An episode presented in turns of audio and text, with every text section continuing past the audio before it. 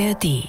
Acht Monate vor der Landtagswahl in Sachsen sieht sich die SPD mit katastrophalen Umfragewerten konfrontiert, während die AfD triumphiert. Und wohin nur mit dem vielen Regenwasser? In Niedersachsen herrscht weiter Land unter. Das sind die Themen in unserem Standpunkte-Podcast heute am 3. Januar. Ich bin Konstanze Semidey. Zunächst zum ostdeutschen Landtagswahljahr 2024, auf das das politische Berlin schon fast mit schockstarren Augen blickt. Denn in Brandenburg, Thüringen und Sachsen wäre die AfD Stand jetzt stärkste Kraft.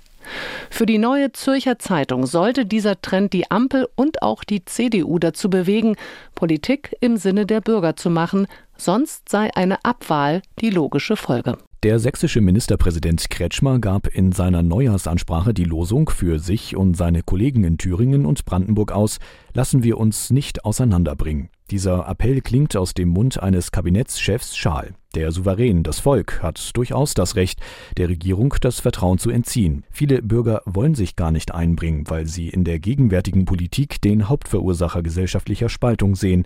Sie wollen einen Staat, der funktioniert, der ihre Freiheiten schützt und Sicherheit garantiert. Politik ist das Ringen um die besseren Konzepte.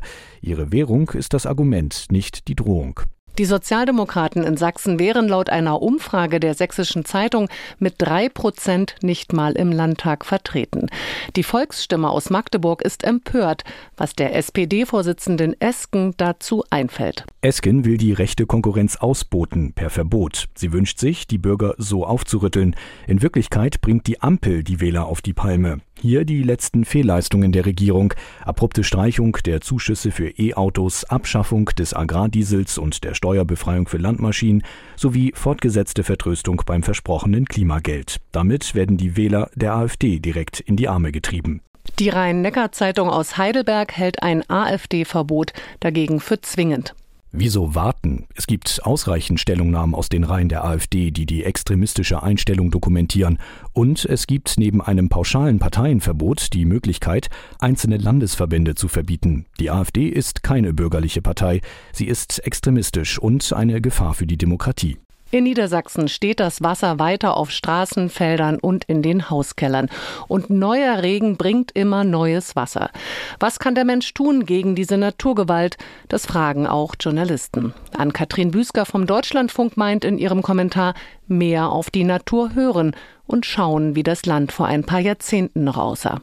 In breiten Auenlandschaften entlang der Flüsse konnte das Wasser sich ausbreiten, ohne großflächig Schaden anzurichten, konnte hier Stück für Stück versickern, um neues Grundwasser zu bilden. Heute sind die Flüsse begradigt, die Auenlandschaften trockengelegt und teilweise überbaut, aufgefressen vom Hunger nach Bauland. Das Winterhochwasser offenbart dringende Notwendigkeiten. Und ja, auch der Katastrophenschutz muss besser ausgestattet werden, aber auch das THW kann Wasser nicht wegzaubern, wenn es erst einmal da ist. Der beste Hochwasserschutz ist die Natur selbst, durch Naturräume wie Auen, Mischwälder und Moore. Naturräume, die Wasser aufnehmen, wenn viel davon da ist, und es speichern für Zeiten, in denen weniger davon da ist. Mit beidem muss die Gesellschaft umzugehen lernen. Das bedeutet aber auch, dass an manchen Ecken keine Gebäude mehr stehen dürfen. Ein Kommentar von Ann-Kathrin Büsker. Für die Rheinzeitung aus Koblenz hingegen muss die Politik auf technisches Hochrüsten setzen. Starkregen und Überschwemmungen, Hitzewellen und Dürreperioden werden häufiger werden. Darauf muss man sich einstellen und dafür braucht es noch mehr Katastrophenschutz und Klimaanpassung. Insofern ist es ein Schritt in die richtige Richtung, dass bereits Reformen angestoßen und Mittel für neue Ausrüstung aufgewendet wurden. Und damit enden unsere Standpunkte für heute.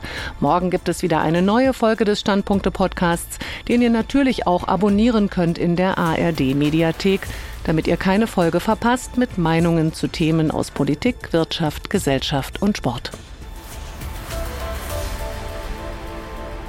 Ein Podcast von NDR Info.